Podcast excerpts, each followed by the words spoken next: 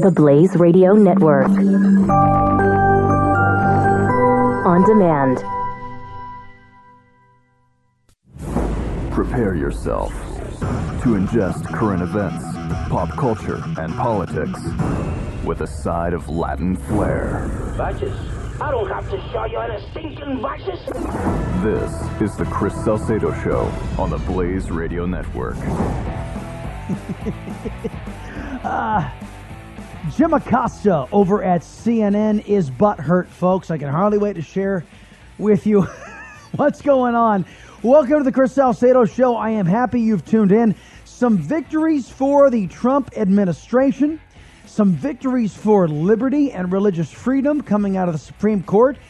Uh, no word on retirements of certain Supreme Court justices, which would, would be the trifecta, in my opinion. Anywho, uh, welcome to the show today. Plenty of things to talk about. Call me up if you would be so inclined. The Blaze radio program can be reached at 888-900-3393. As a matter of fact, all programming here, not just the Salcedo Show, can be reached at that phone number, 888-900-3393. We are the antidote to the basket of bias press here on the Chris Salcedo Show. Catching the show live at theblaze.com slash radio. That's one venue for it. The Blaze Radio smartphone app or the iHeart Radio app. As a matter of fact, we're getting a lot more listening to the Chris Salcedo show throughout various parts of the day on the iHeart Radio platform, which was kind of surprising to me. Uh, still, the Blaze uh, Radio smartphone app is the is the dominant source for the Chris Salcedo show live in the blaze.com slash radio, at least according to the numbers as I understand them. That is running at a, a very close second. So, uh, avail yourself of those platforms, if you will SoundCloud, iTunes, and Stitcher. This is what we use to chronicle and archive the Chris Salcedo Show and other fantastic programming here on the on the Blaze Radio Network. And then you can download it for leisure, and you can listen to it at your schedule, which is makes it all worth it, really. Uh, all social media. Uh, you can go to chrissalcedo.com. You can find us on Twitter at Chris Salcedo TX. You can find us on Facebook, The Chris Salcedo Show, The Chris Salcedo Show on Facebook. And, uh, oh, yeah, go to theblaze.com and the channels section. Uh, Lisa just sending out a tweet.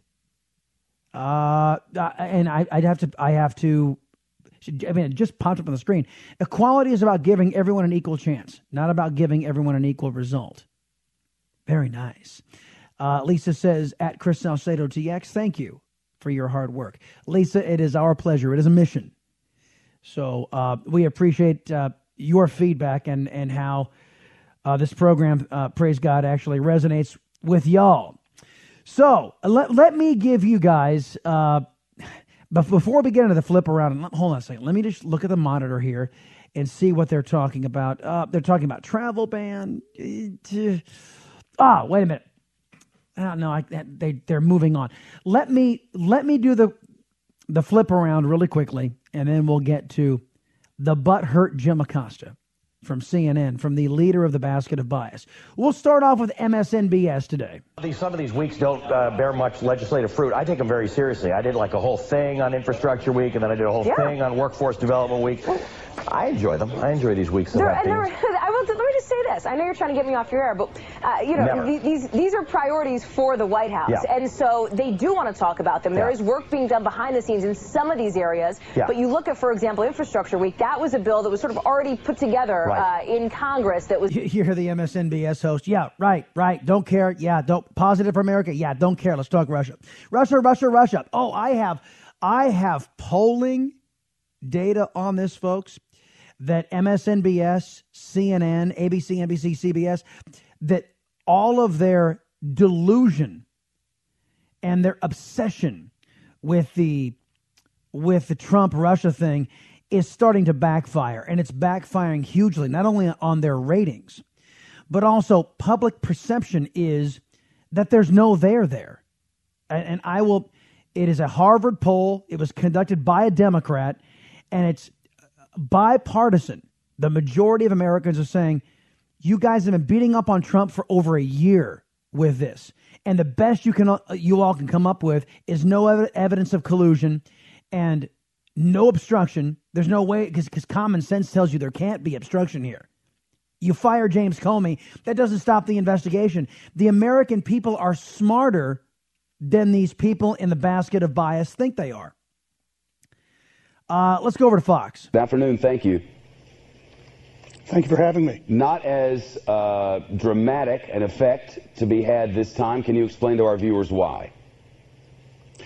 Well, it's a mixed bag. The uh, Supreme Court sort of did a little Solomonic justice, fashioned this remedy on the travel ban that says if you have a bona fide relationship, a family relationship, or a relationship with an institution like an employer or university, then the ban can't be applied to you. Now, that division of the effect applies both to immigrants and refugees. This is the temporary travel ban, which has been reinstated by the Supreme Court until a full hearing will happen in October. So it is most parts of the travel ban have been reinstituted. The AP calls it a Trump victory, and it is uh, to a large degree. But look, uh, this this has always been his his decision to make as as commander in chief of this country.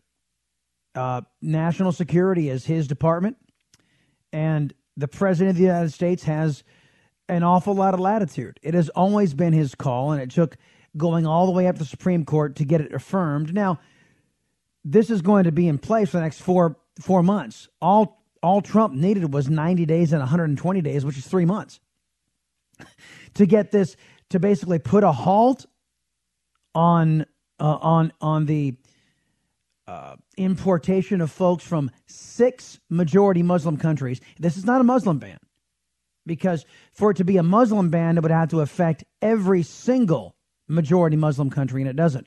Only these terrorist hotbeds. And don't forget, there, are, there are six terrorist hotbeds, radicalized Islamic fundamentalist terrorist headquarters, and there are 40, what was it, 42 43 majority Muslim countries not affected. So anybody with half a brain cell knows this wasn't a Muslim ban. And that these people, these lower court judges, had to bend themselves into pretzels. To, to, and they had to go back to, uh, to Trump's campaign rhetoric to justify they're putting a hold on this ban because, hey, if it's a radicalized Islamic fundamentalist terrorist, who wants to get into the United States, they have no better friend than a lot of these uh, Obama appointees in the lower courts. And that's what happened. That's the truth. These individuals said, Well, I know what the, order says, but I'm not going to go off of that like, like the rule compels me, or the, the rule of law compels me to. I'm going to go back on what Trump said on the campaign trail because I know this man's soul. Uh, it, it's, it, it's strained credibility. So it goes up to the Supreme Court and they do the right thing. So for the most part, it's on. And by the time they take it up in October, the full the full court takes it up again. It'll all be a moot point. The the, the travel ban will stop, or the, the travel ban will happen for the next 90 to 120 days. They are going to put extreme vetting in place, and by the time the full hearing happens, it'll be over.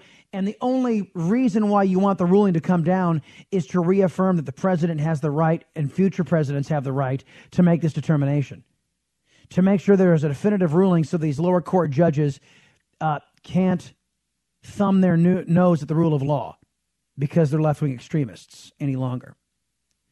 Now, uh, CNN is in a commercial break. I, I don't want to claim credit for this, but they are in a commercial break a lot sooner than they normally do. And I, perhaps they've gotten word of the flip around and they have. I know this is rather this is rather uh, presumptuous on my part, but hey, stranger things have happened to where they can't be part of the flip around, which I'm okay with because they are the subject of what was going on over at uh, Fox News Channel a little bit earlier in the day. This is Julie Banderas and Shannon Bream discussing CNN's freakout over the press briefings being audio only. Listen to this. I want to move forward now to the White House press secretary. Uh, the press briefings that are going to be audio only, it seems, uh, more recently. First of all, the press obviously is making a much bigger deal out of this than I believe the American public feels about mm-hmm. it. Um, should the American public be dissuaded? Should they feel as if the the press secretary or the White House is sort of hiding behind something? Hiding behind something. Wait a minute. There, there's print still there, audio is still there. They're still getting the same questions. There's just no video component. Why? Why would there be any hiding? The information is there. Gee, but you know what? These YouTube moments these viral videos that so many of these, I'm making air quotes with my fingers, journalists used to prop up their ratings and prop up their own personal standing among left wing constituencies. Those are no longer permitted. Now, we here on talk radio, we have just the audio component. We're not put out in this in the least. And you know what? To be, to be honest, I don't see Fox News or to their credit, MSNBS complaining that much. It's the leader of the basket of bias, CNN, who seems to be caterwauling. No video. We don't have any video. What are you hiding? Well, I'm not hiding anything. I'm here to talk to print. I'm here to talk to, to radio and audio. You, and you can ask me any question you want to, Jim Acosta. And by the way, he does.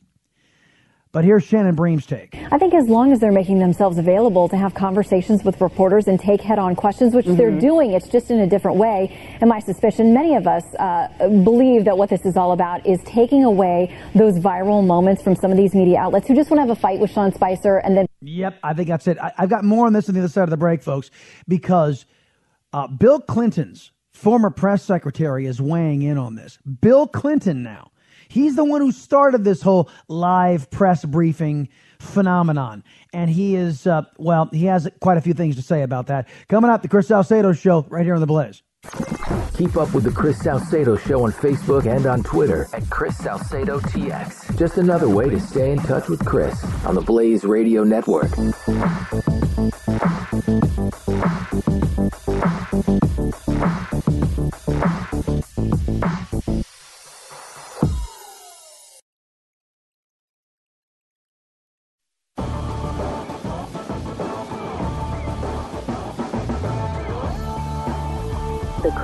Salcedo Show. Listen, dial, speak. 888 900 3393. Welcome back, everybody. Uh, from the Politico, taking the daily briefing off camera is not a new idea. Former Press Secretary Mike McCurry, who served under President Bill Clinton, has publicly said he regrets being the first press secretary to put the briefing on camera. Now, he says, every reporter asks the same type of question just so they can get the clip of themselves being tough on the press secretary. It all becomes just a show. And Jim Acosta has taken this has taken this to a new art form. All these cutaways and uh, making sure Jim gets plenty of Jim on CNN. I've got some evidence that he is really butthurt over this coming coming in a minute. But back to Julie Banderas and uh, and Shannon Bream discussing the fact that the press briefings are there. And, and, again, I think that this is this is retaliatory. I don't I don't think I'm talking out of school by saying it's retaliation against what Mike McCurry is talking about. That these members of the basket of bias press make it about themselves. I'm tough on this. Uh, I'm tough on this. Uh, press secretary who speaks for the president, and all you left wingers love me because I'm just, you know, nothing is designed to get to the truth. Nothing is designed to get some facts on the table. It's all designed for viral videos to prop up ratings. So, um, Let's uh, get back to Julie Banderas and Shannon Bream here. Play that clip over and over again because I've sat in the briefing room. You get an answer to a question. You've got the content, but maybe you don't have the moment right. that you want to put into your package or to your coverage. So you keep the combative tone going and you try to get something out of it. If you have the audio, listen, it's still going to be there because from what I understand, there's already been a dust up today between Jim Acosta and right. Sean Spicer. Yes, and, and, and you'll hear that here in a minute. But you understand what she's saying uh, when she says into your package, that's what, you know, those stories that are pre recorded that a lot of these reporters file, they call them a package. And you want your story to have teeth, right? You want your story to be new and interesting. And so a lot of these White House correspondents, out of laziness, I would say, like to have these combative firework moments with the press secretary mostly in Republican administrations because they treat them with kid gloves during Democrat administrations. but it might make for entertainment, but it does very little to inform you about the issues that are being discussed. And it, it's like Jim Acosta last week we played for you. Well, didn't didn't Trump say that was fake news? Didn't Trump say it was fake news? He's he's looking for attention. Jim Acosta is kind of like Obama, looking for attention. Pay attention to me. Oh, I stuck it to Sean Spicer. Problem is, is that Jim Acosta's statements weren't even factually based.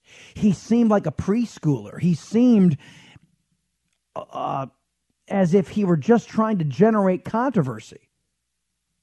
And that's not the job of legitimate journalists. That's not the job of legitimate reporters. It's so already getting heated, we understand, and we're going to bring you portions of it. But already, these reporters are, are just absolutely adamant that they must be on camera. The question is, do the reporters want to be on camera, or mm-hmm. do they mm-hmm. want Sean Spicer on camera? As you know, they always take those cutaways of the reporters asking mm-hmm. questions. I never quite understood the reason or the purpose behind that. Well, they love them some them. That's why the, a lot of these reporters do it. I think I made mention of this last week when I used to be in television news. Uh, there was there was a way to do a, a, what they called a package or a story. And typically, when you're doing in in local markets, and mine was Dallas Fort Worth, which was the fifth largest television is the fifth largest television market in the country. You can do a, a piece that has you in the middle if you're a reporter. And typically you'll see a reporter out there and they're covering how hot the weather is and boy, it's so hot out here you could fry an egg on the on the pavement and you and you see the reporter ha- holding the microphone and then pointing down to an egg on the pavement. Ooh, eye candy. Ooh, whatever. Or you could just talk to the folks, let them write the story for you, and let the story be the story, and you take yourself out of it. That was how by and large, I handled, unless unless I could add something. Like I, I remember one one time I was covering a storm that was hitting, and the best way to demonstrate how the storm was hitting was to be in it. And um, to this day, the folks around the newsroom still remember me saying, "The rain is coming down so hard, and the the wind is blowing so hard that the rain hurts on my face. And you can say, I mean, I was out there like all the other weather guys or the, these weather guys and some of these reporters in the middle of storms, and I was getting pummeled by the weather. That's part of the story. The weather was the story and, what, and its effect that it has on people. So I was useful, in my opinion, in, in that regard. But if I was just telling a, a, a normal story about you know whatever was on the because we had a, a guy that was big into crime a uh, crime blotter stuff, which was kind of worthless reporting in my view. But other stories, I would take myself out of it. But there are there are reporters like Jim Acosta who love them some them. As evidence of what happened today at the press briefing, Jim Acosta again was not called on from CNN. But he injected himself in there because it was about him. John, can you answer whether the president still believes the, the question? There's no camera on Jim. maybe we should turn the cameras on, Sean. Why don't we turn the cameras on? Jen. Why don't we turn the cameras on? I'm sorry that you have to do. Jen, go ahead. Why not turn the cameras on, Sean? They're in the room. The lights are on. the, the, the White House has identified Jim Acosta as one of these camera whores. Who wants the ca- me, me, me, me? Get the camera on me. And in Sean Spicer, you could hear him making the allegation. Jim, you're grandstanding for no, reason, for no reason. The cameras aren't on Jim Acosta. Oh, why can't we get him on? Why can't we get him on? I need my close up. Come on, Sean. Get him on. We get the lights on. Come on. I look great today. Come on, Sean. Jim Acosta, the best from the leader of the basket of bias, CNN. but look, doesn't he sound like a a three year old? John, can you answer whether the president still believes the, the question? There's no camera on Jim. Maybe we should turn the cameras on, John. Why don't we turn the cameras on? Jen. Why don't we turn the cameras on? I'm sorry that you have to do. Jen, Why not turn the cameras on, Sean? They're in the room. The lights are on. the lights are on. Turn the cameras on. People need to see me. I'm Jim Acosta from CNN. Look at me, please. The Chris Salcedo Show, part of Generation Blaze, only on the Blaze Radio Network.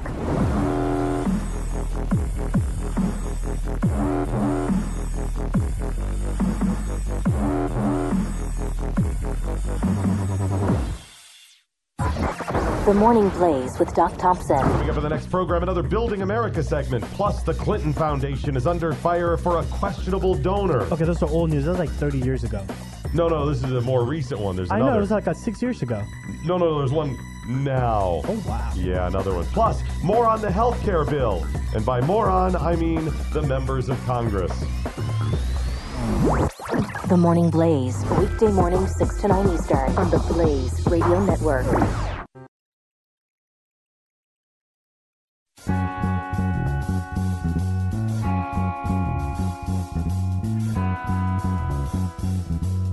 Chris Salcedo.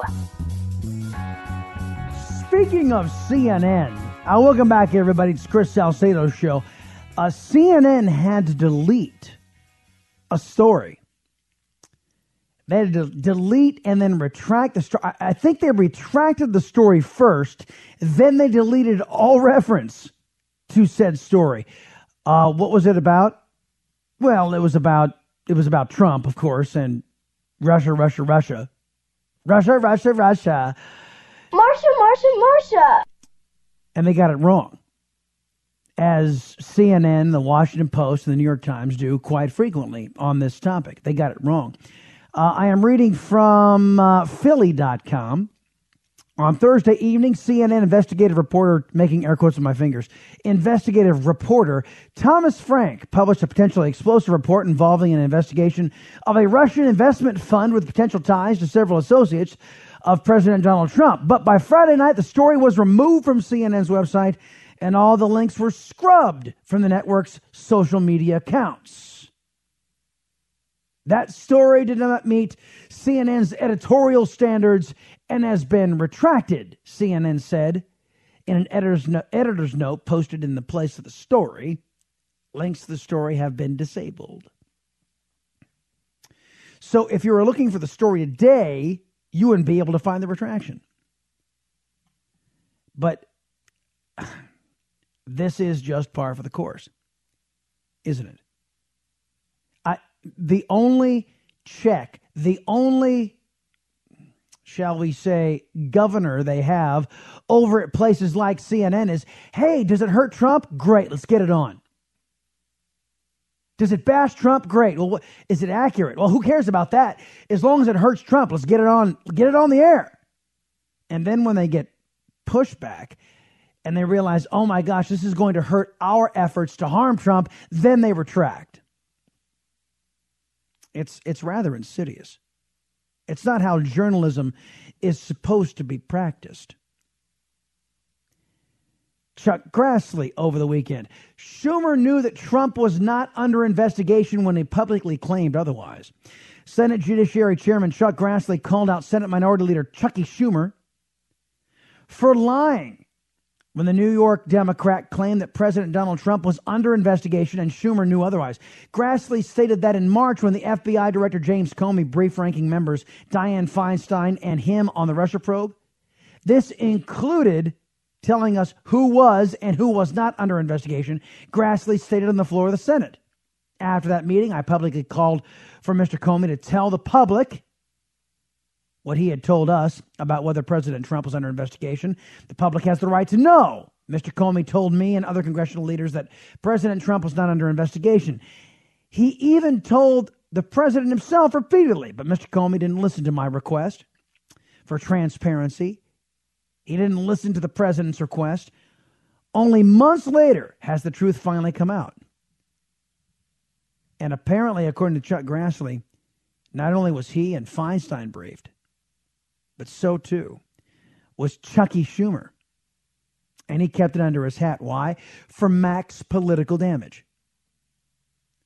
So I think we know who James Comey's working for. Not the United States, the people of the United States, but for the Democrat Party. Mr. Comey works for the Democrat Party. Now, uh, speaking uh, uh, speaking of journalistic ethics, if you were watching um, Meet the Press over the weekend, you would have uh, seen Bernie Sanders. Bernie Sanders, a socialist senator from Vermont, come on uh, and had a, a conversation with Chuck Todd. But Chuck Todd didn't think it was necessary to ask Bernie Sanders about the fact that he and his wife are under criminal investigation. uh, from CBS News.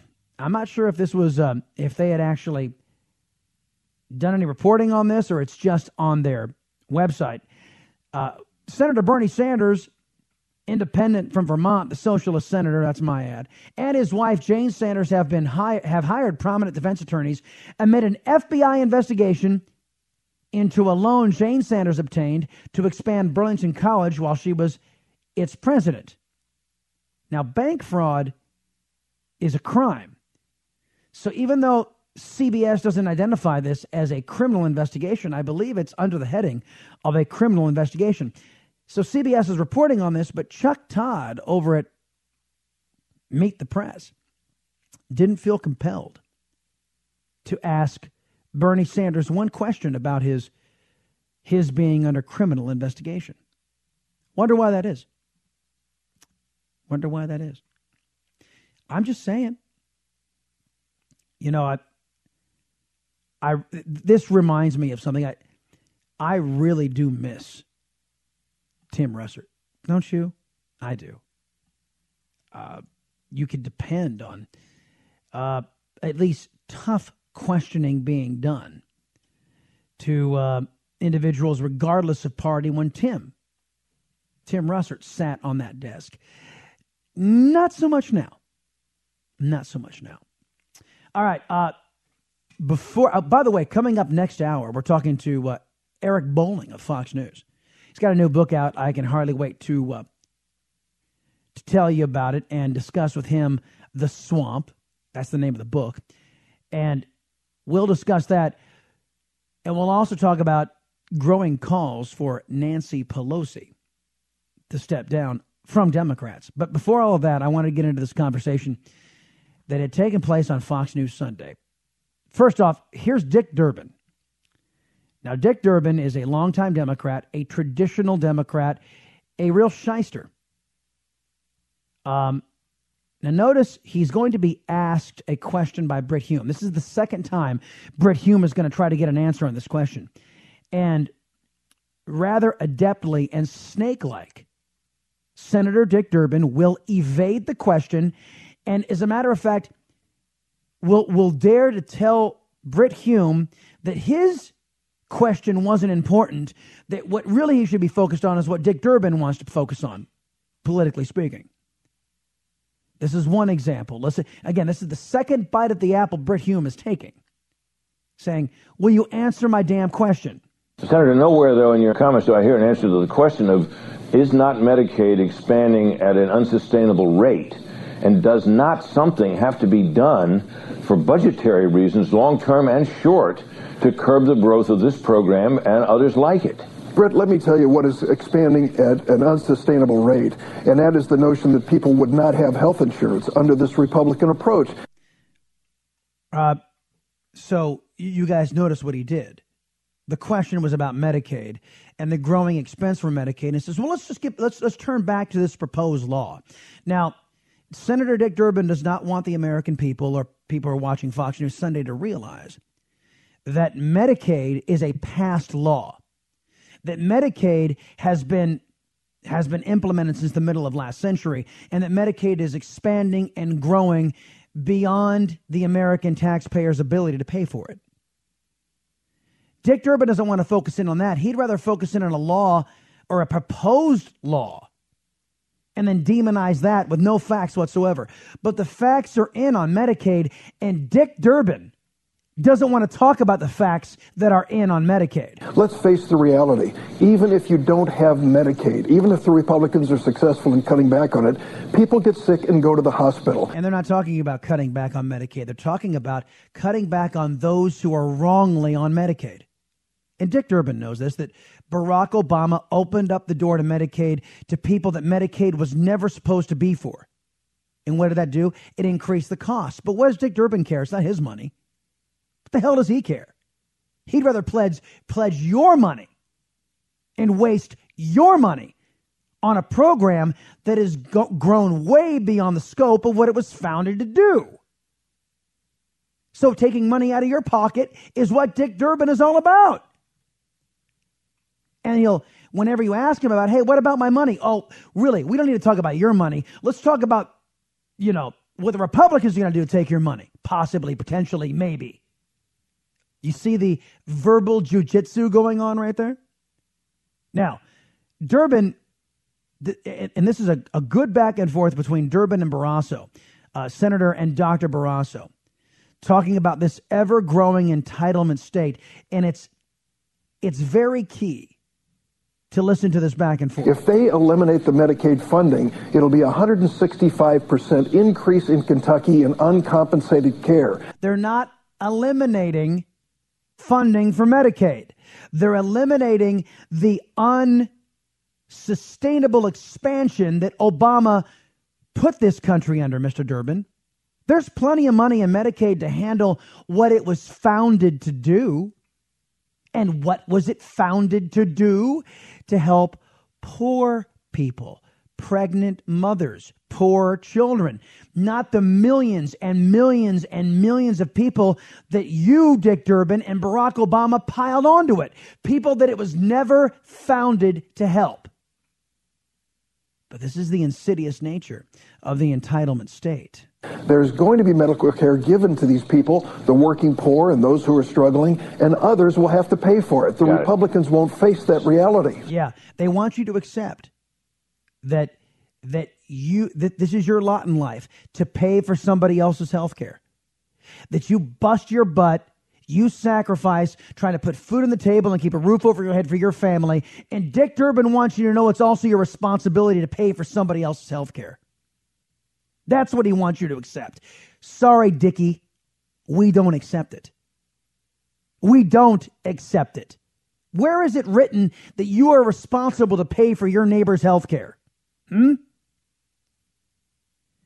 And this and this is what he wants you all to accept. Accept that we have grown Medicaid beyond its scope. We've grown Medicare beyond its scope. Just, just accept it. Senator Barrasso? Well, Medicaid was set up for poor women, for children, and for people with disability. Obamacare used Medicaid as a dumping ground for able bodied, working aged individuals. There are ways to modify Medicaid. Mike Pence, vice president, when he was governor of Indiana, did a wonderful job of that with the local control that we are asking for all across the country. But the growth will continue for Medicaid. We need to do it in a responsible way. But to just uh, talk about these things as being cuts, it's just not the case. And when they put dumped all of these additional people onto Medicaid, it made it that much harder for the poor women, children, and people with disabilities to get the treatment they need because now more and more doctors are saying, actually a third of doctors say, I just can't see any new Medicaid patients. So Obamacare actually made it worse for patients who were originally designed to be helped by Medicaid. Did you guys get that? Because Obama threw so many people on who were able-bodied folks, who were ne- who were never intended to be helped out by Medicaid, the people who were really in need of Medicaid, who the program was set up for, they can't be seen. They can't be helped because President Obama and Dick Durbin want to have a dependency, having America dependent on government, dependent on them for their for their medical care. It's rather insidious. And it ends up hurting those they claim they want to help. I got more on the other side of the break. Stick with me. It's Chris Salcedo show here on the Blaze. The media wasn't ready for a conservative Latino, so naturally, we gave him a show. The Chris Salcedo Show. On the Blaze Radio Network.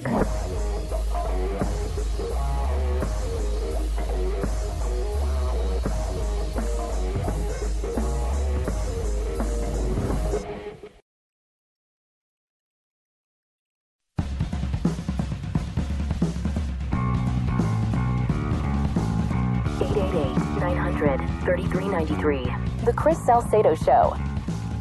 All right, so I already played for you Dick Durbin on Fox News Sunday, avoiding one question about Medicaid.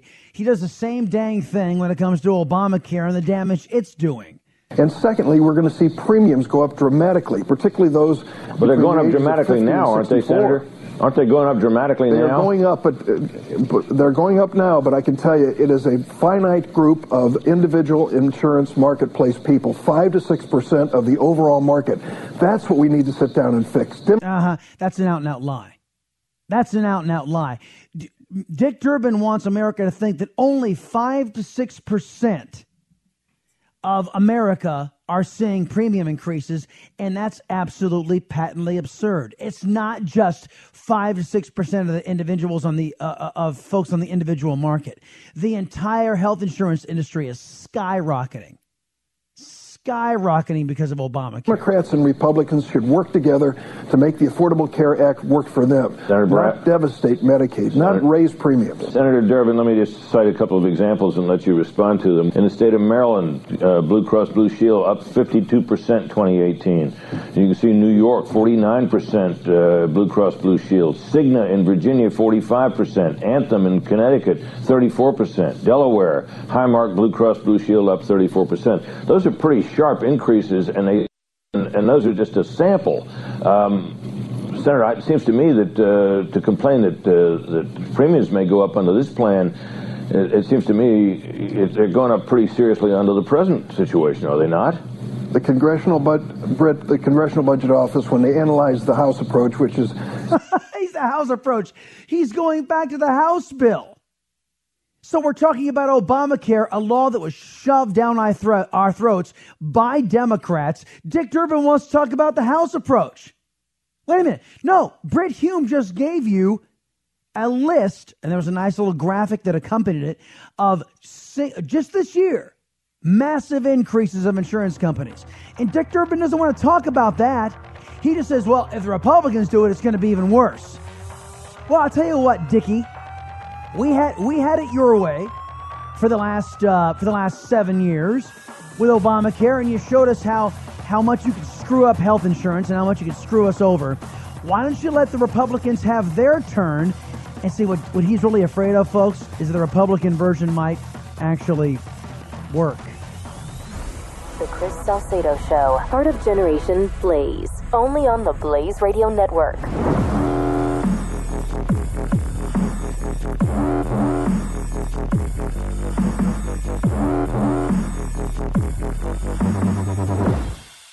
The Blaze Radio Network. On demand.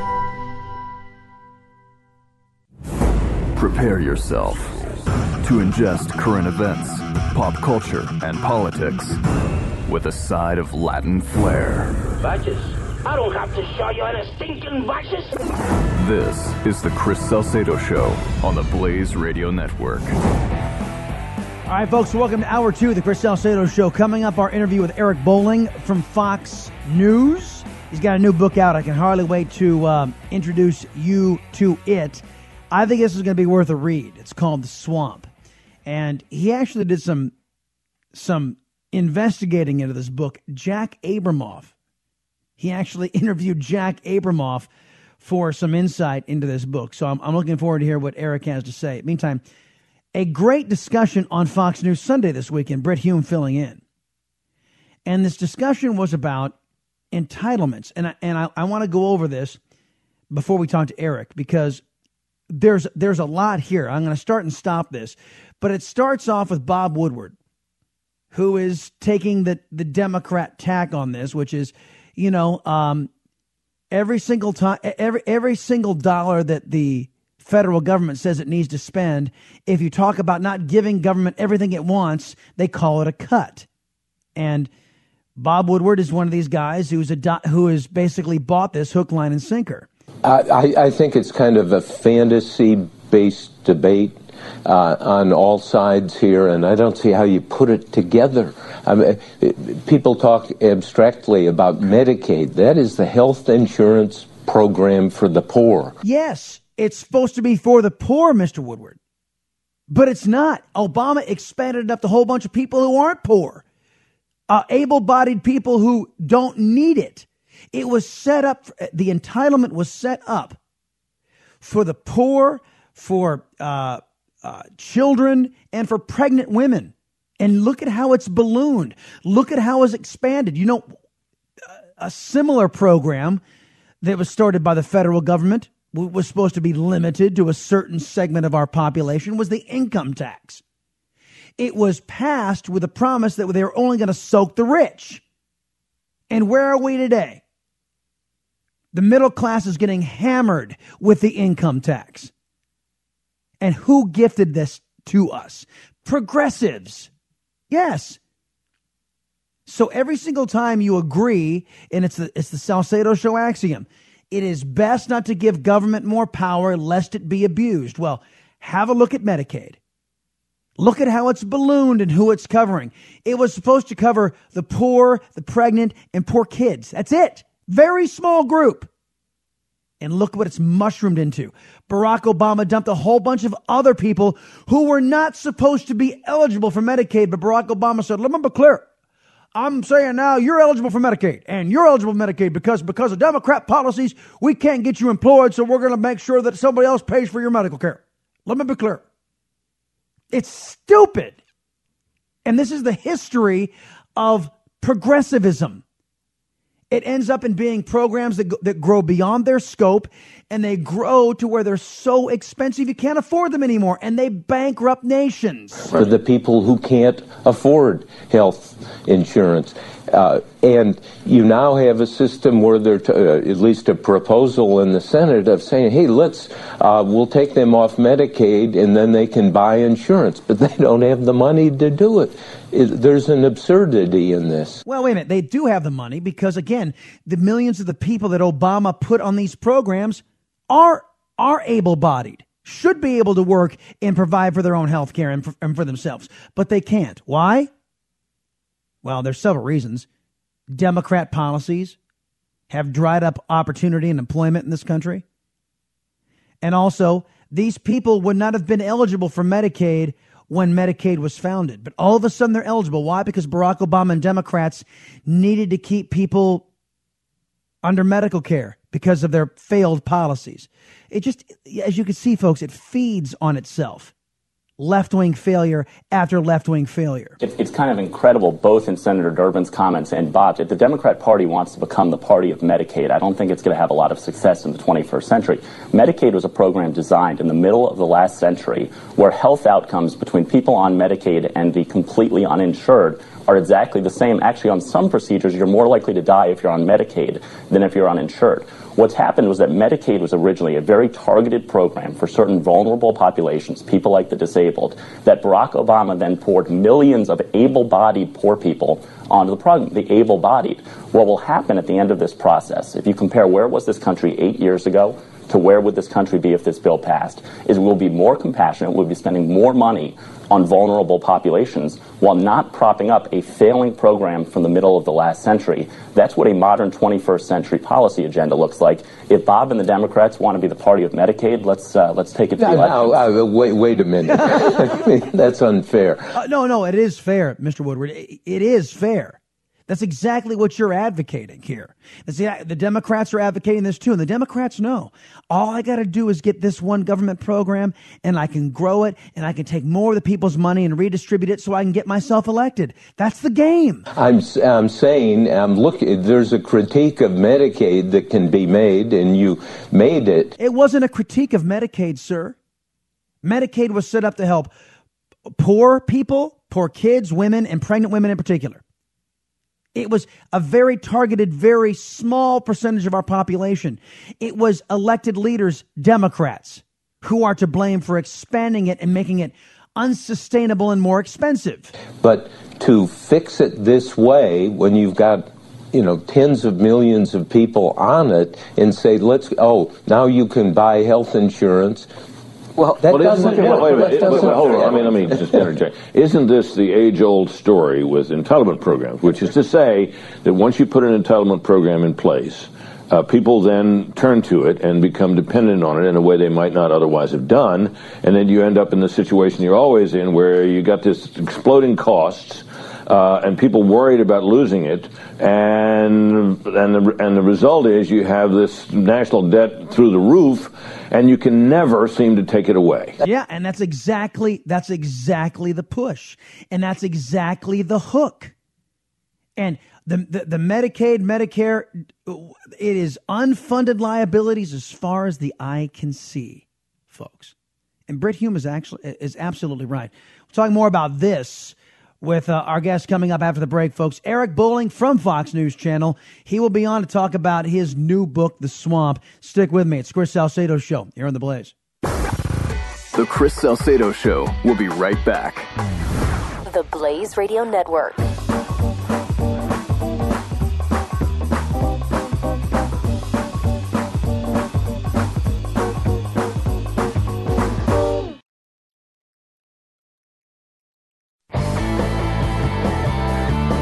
Chris Salcedo is on the Blaze Radio Network. I mean, if you look at the way that healthcare has developed over the last 50 years in this country, it has taken a significant lurch to the left. And the reason it has is exactly what you just outlined, is that Democrats have an incremental way of getting to their ultimate goal, which is socialized, nationalized, single-payer system. So you create an entitlement program for the elderly, an entitlement program for the young, an entitlement program for the poor, and then ever expand eligibility for all three. And that's what we've got here today. Well, it's not just with healthcare, folks. It's uh, it, it's every entitlement the left wing passes in this country, and they expand it. And the goal is to get you ever hooked, to get your children ever hooked, so it's all powerful state. Some might call it the swamp. Uh, guys like Eric Bolling, he's rapidly become a national success story at Fox News Channel, personality and co host of the new show, The Fox News Specialist, as well as his own Cash and In program. He's the author of a brand new book called The Swamp Washington's Murky Pool of Corruption, Cronyism, and really strange creatures and how Trump can drain it. Mr. Bolling, welcome back to the Salcedo Show. I'm glad to be back. Thanks for having me. I was here about a year ago. I think we were talking about waking up America, and that was that's what we did. They did. America woke up and said, "Let's try a new type of uh, leader in the country in, in Trump." And I think that was a great choice. Problem is, while he was on the campaign trail, we, we kept hearing "drain the swamp, drain the swamp."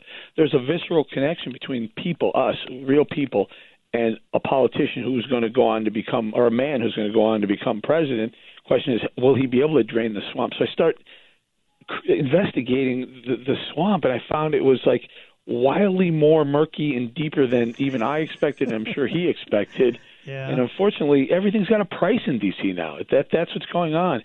Mm-hmm. Um, I, I it, look this the during the research for the book, I, I found out that the Capitol building was built on a literal swamp. I have pictures in there about from in early 1800s when they were building the Capitol on a swamp. They drained the literal swamp, but they forgot to drain the metaphorical swamp, and people just got there and found their way around more and more taxpayer money and more corruption, more self-dealing than than anyone expected. I think Trump was surprised, and and he should because the stories in the book are just outrageous. Well, I think it's not, not only was Trump probably surprised, but as Trump gets in and he's revealing to all of us just how deep this swamp is, and as you put it, how murky it is, I think many Americans are surprised. It's, it's the old the old uh, adage about the sausage being made, and folks aren't really happy about the type of sausage. Look, I, I had structured this this interview, uh, Eric, and in talking about some some hot topics of the day and then getting into some of the specifics of the book. But uh, it strikes me as you and I are sitting here talking that a lot of the hot topics of the day are a result and, and relate directly back to the idea of your book, The Swamp. Uh, Nancy Pelosi, for example, she's she's yeah. under fire for the Democrats. I mean, isn't she emblematic of what's wrong with uh, Washington D.C., the swamp? I'll give you. T- I'll give you even two more more urgent examples of the swamp. Over the weekend, Bernie Sanders, we find out the guy who's who campaigned on being a man of the people and changing things in D.C. for the people away from D.C. swamp becomes. Uh-huh. Uh, we find out he's under federal investigation. He and his wife for corruption charges. I was like, Bernie, I'm a Bernie bro. Now you're selling my book for me because that's exactly what happens. they have all the good intentions in the world, allegedly. They get uh. there, and the minute they show up in D.C., the swamp swallows them up, and they're dealing and they're self dealing, and they're trying to figure out a way to stay there, and they're trading their, their votes and their access and their influence for money and campaign contributions. It's amazing what goes on. He's a and Bernie bro. the other one, very quickly. Go ahead. Uh, Go ahead. Maxine Waters over the weekend says, guess what? No Trump. No one from outside of my district is allowed into my town hall. Meanwhile, she doesn't even live in her own district, yet she's there. But she says no Trump. And I'm thinking back. This is the woman who was who was cited by a a, uh, a, a group who who investigates corruption as one of the most corrupt politicians in D.C. Based on her voting for the bank bailout while her husband was sitting on the board of a bank at the time, and she has the right, the audacity to say, no, if you don't live in my district, you can't come hear me speak. And she doesn't even live in her own district. These are two very prominent swamp creatures. Eric Bolling, our guest right now from Fox News, folks. He is a part of the Fox News specialist team, has his own show, Cashing In, and the book, The Swamp, Washington's Murky Pool of Corruption, Cronyism, and Really Strange Creatures. Uh, here's another example, I think, of the swamp. Planned Parenthood gave Hillary millions of dollars during her run for the White House, and in the recent Georgia 6th election gave 730,000 to Pajama Boy Ossoff. So let, let me ask you this. If they have that kind of coin to throw around at political, well, at Democrats, to be honest with you, why are we giving them a half a billion dollars every single year? Who knows? And that's what the, that's what the swamp does. That's what they do there. They they protect their own uh, the votes uh, on, on on things like yeah, are we going to continue to fund Planned Parenthood? By the way, doesn't that bother you that Planned Parenthood continues to be funded in in in the GOP health care bill after one mm. year of moratorium? I mean, isn't, mm-hmm. isn't it isn't that a little swampy to you too? I mean, because by the way, Republicans are just as guilty as being swamp creatures as, de- as Democrats. I spent a couple hours with Jack Abramoff, a Republican who was very close confidant or involved in the Bush administration to the point where he was actually working with the Department of the Interior under Bush. And guess who he was representing on the other side? He was representing Native American Indian groups who are looking for casinos to put on on federal land. Wow, is that swampy to the point where he gets caught? He goes to jail for corruption uh, under corruption charges. Comes out and he tells me things are no better now than they were when he went to jail 15 years ago. The name of the book is The Swamp Washington's Murky Pool of Corruption, Cronyism, and Really Strange Creatures. Eric Bolling, of course, uh, the TV personality extraordinaire over at Fox News Channel, is our guest right now. And you mentioned talking to, to Abramoff. So, after your research you did for the book, uh, everybody always says it's axiomatic that you can't change Washington, D.C., i.e., the swamp. But you think that Trump can. How can I he do. do it? I do. So, so I'm watching what he's doing. He's rolling back all these regulations. The economy is responding because of it. So you're looking at the stock market, sure, but also housing prices, consumer confidence, business leader confidence. These are all very, very important uh, leading indicators in the economy, and they're all turning up based on their optimism with Donald Trump's rolling back of regulation. Okay, so now he's built. He he gets all this this. Let's let's call it currency. It's called political currency that he has built because of the economy and if he I think he mean he meant what he said when he said I'm going to get to DC and drain the swamp. He's got some ideas I think are good. I can add a few, and I do in the book that I think would help. Like his idea of of limiting lobbyists in the White House uh, is important. He's got to get to the point where you don't have any lobbyists working for the administration anymore. And in fact, you can't go to work for a lobbying firm if you've worked for the administration. So in the past, what's happened is people come to D.C. They'll work in in, a, in an administration, whether it's Obama or Bush or Clinton, whomever. They'll spend a year or two getting to know the ins and outs of who's important in which different areas.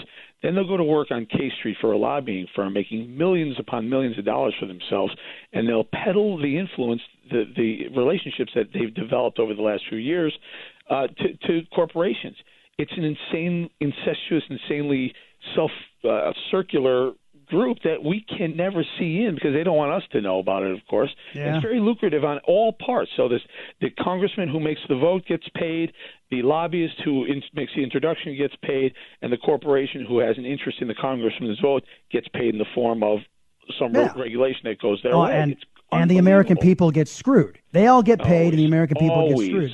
Well, one last thing, Eric, but I only got a minute left. I wanted you to comment if you could. Uh, Harris Harvard poll came out 56% of the country wants Congress and the media to move on from the Russia, Russia investigation. 64% say the investigations are harming America. I think this is a mechanism of the FBI investigating for a year now and no evidence of collusion, no obstruction.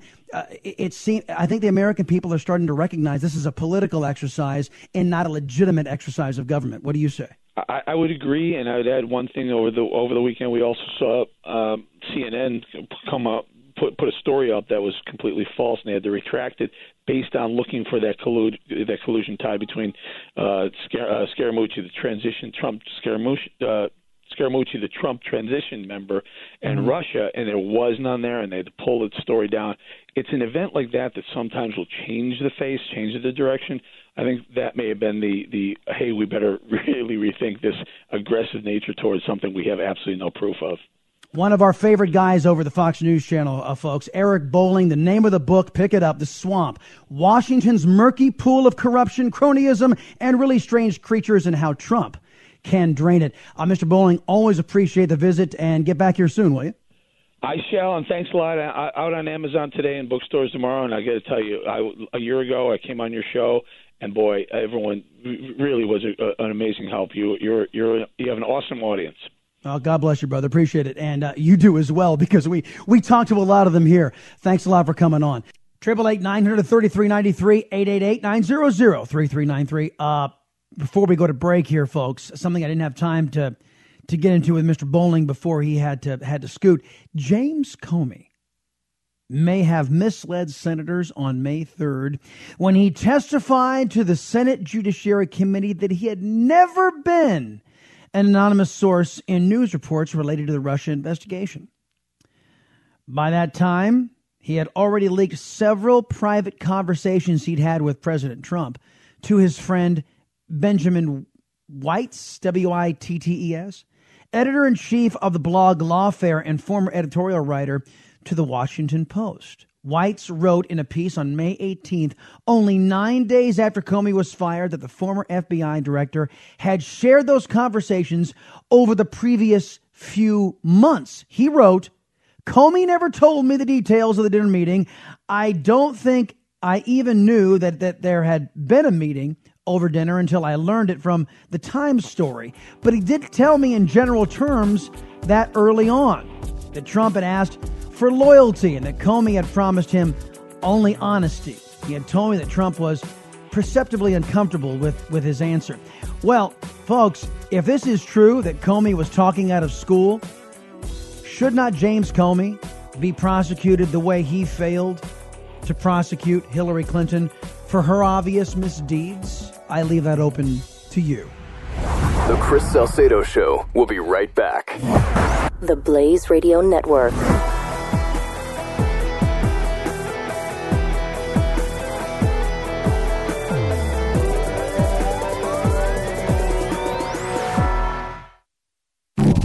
Don't miss Pat and Stu. UK week should have freaking ended yesterday. Yes, after the That was the most vile thing I've ever had in my mouth. It was not Ever. good. It was We- not uh, good. But at no point were we like, hey, we want to get some more food from the UK. Like, that was not something we suggested. We did not want. Uh, frankly, I'd rather eat, uh, I don't know, something delicious. See, I think it's more like- We're not going to get something delicious.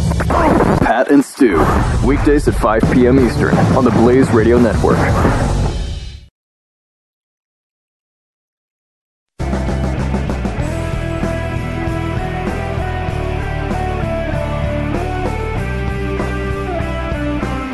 Salcedo Show. All right, folks, welcome back. I I'm about to say something that I don't think I don't think I've ever said. And I don't think I've ever felt sympathy for this individual, but I feel sympathy for Nancy Pelosi.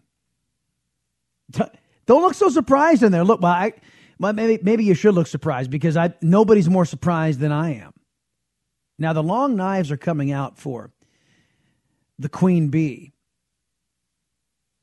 And I mean that I mean that in the literal sense, the actual figure of speech queen bee, not what some of you other people are thinking about Nancy Pelosi. Uh, the queen bee of the House of Representatives for the Democrats. Long knives are, are, you know, after another humiliating loss in Georgia's sixth, after they spent, I heard some ungodly amount of money per voter that they had in that district. Something like $22,000 per voter. That's how much money the Democrats and the Hollywood elitists sunk into that race. So now they're they're calling for her job. And I'll play this Fox News or part of this Fox News story that talks about the growing calls for her to leave among Democrats. But I've got to say to you, Dems, I think you're being a little unfair to Nancy Pelosi. Now, look, she did fail in one regard. Nancy Pelosi, who's supposed to be the strong woman, subjugated herself to Obama. She became Barack Obama's. I'll do whatever you. Oh, uh, I'll do whatever you say, Barack Obama. Oh, oh, you're the great Barack Obama. No independence whatsoever. She's supposed to be the strong, independent woman, and she was led by the nose by the likes of President Obama. And he led the Democrat Party into massive electoral losses. So, in that regard, I think there, there is a fair amount of, I don't know, uh, criticism that can be leveled at her. But to say that she's the reason why the Democrat Party is losing, I don't think that's true. I think this is Barack Obama's party. Even, you know, Resident Obama has been out there commenting on his successor because he wants to maintain that control, kind of like the way the Clintons wanted to. It's always before Barack Obama came along, it was it was the Clintons' Democrat Party. So he's laying he's he's staking his claim. And Barack Obama, I think, is truly the reason why Democrats lost so many seats. And I think it's it's not just a blanket indictment of, or it's not just an indictment of of Nancy Pelosi, but a blanket indictment of Democrats. You you morons showed no independence from Barack Obama.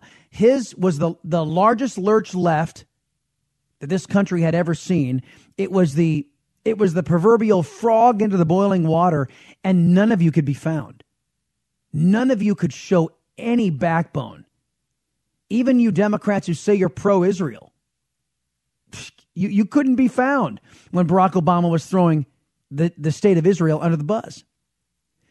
So, anyway, I, I really think it's disingenuous of the Democrat Party to make Nancy Pelosi the scapegoat for all of these electoral losses. Uh, yeah, now I know you can't throw Barack Obama out on his ear, but you all had your chance to show your independence and you all caved. You sacrificed the best interests of your constituents just so you could stick your head up Barack Obama's rear end. And that that's that's the legacy that's not only owned by Nancy Pelosi because she did that. All of you Democrats own that. All of you elected Democrats own that. Maybe with the exception of Bernie Sanders, and he, hell, he's an independent. Bernie Sanders probably was the one who showed the most independence from Barack Obama. And, and his only independence was that Barack Obama wasn't anti American enough in his socialist advocacy. But at any rate, here come the long knives out for Nancy Pelosi. And Fox News Channel was uh, very uh, adept at letting these Democrats uh, uh, air their grievances, and then Nancy Pelosi was very adept at dismissing all of their complaints. Democrats are getting desperate for a win after going 0 for 2017 in contested special elections so far. So now there's talk among Democratic lawmakers about ditching the longtime Democratic leader, Nancy Pelosi. You think right. Nancy Pelosi is more toxic than Donald Trump? You know what?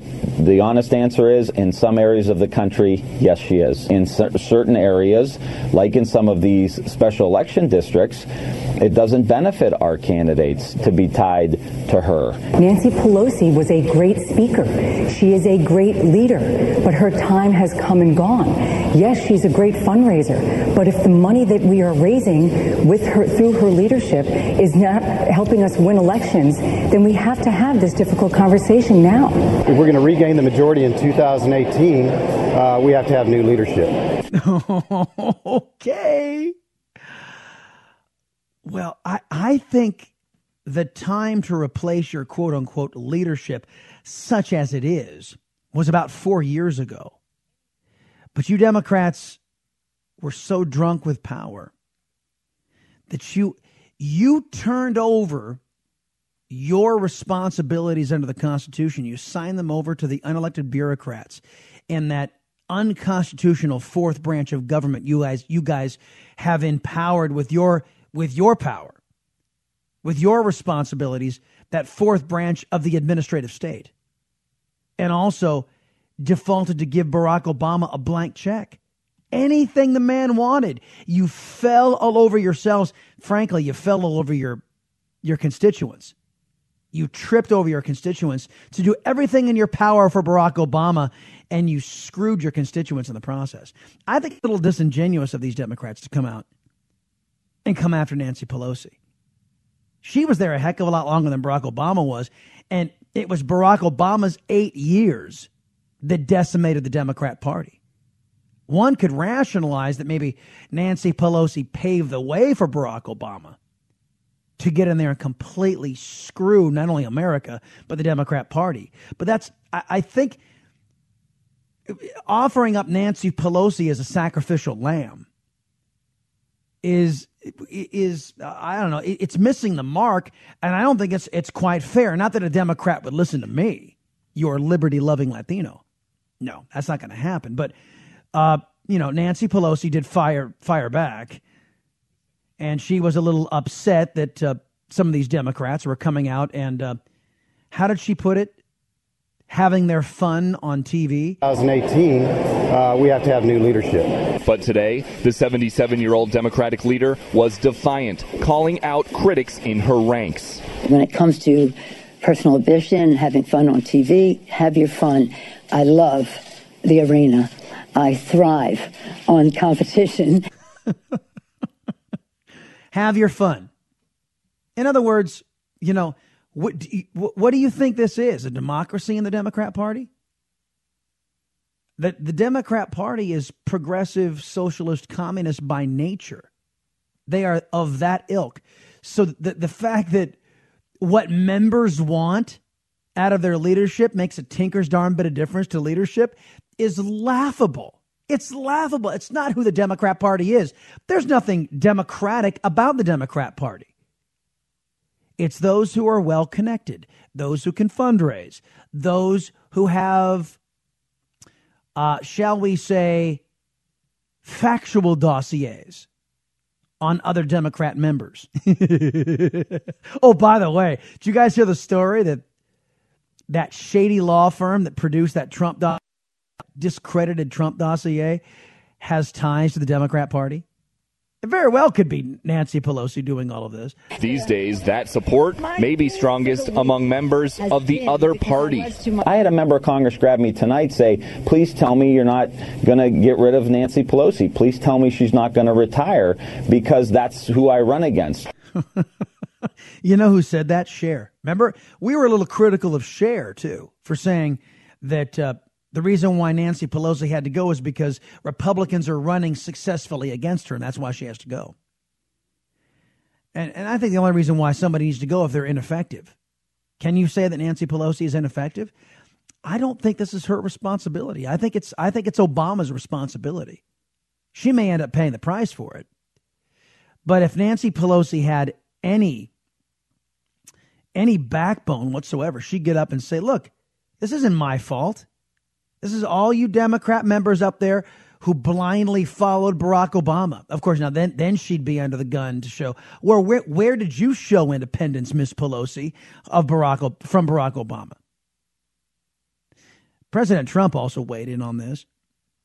Mr. Trump saying that he hopes that Nancy Pelosi sticks around because she is incredibly good news for Republicans out there. So I. Uh, I know that many of you libs and you Democrats out there are going to think that I'm just coming onto the onto the radio today and I'm singing Nancy Pelosi's praises, which I'm really not. I mean, I I find her despicable and left wing and anti American, a counterfeit Catholic. Uh, I find her, you know, reprehensible as a human being and as a politician. I'm just saying what's right is right. And I, I, mean this in earnest. I don't believe she's responsible for the electoral losses of the Democrat Party. That belongs to President Obama. And to make her pay the price, it's not right. But of course, injustice is what Democrats are all about, right? So why would they change course now? Triple eight nine hundred thirty three ninety three eight eight eight nine zero zero three three nine three. Happy you've tuned in on the Monday, folks. We'll wrap up the show coming up next on the Blaze. The antidote to the Brian Williams press. The Chris Salcedo Show. The Blaze Radio Network.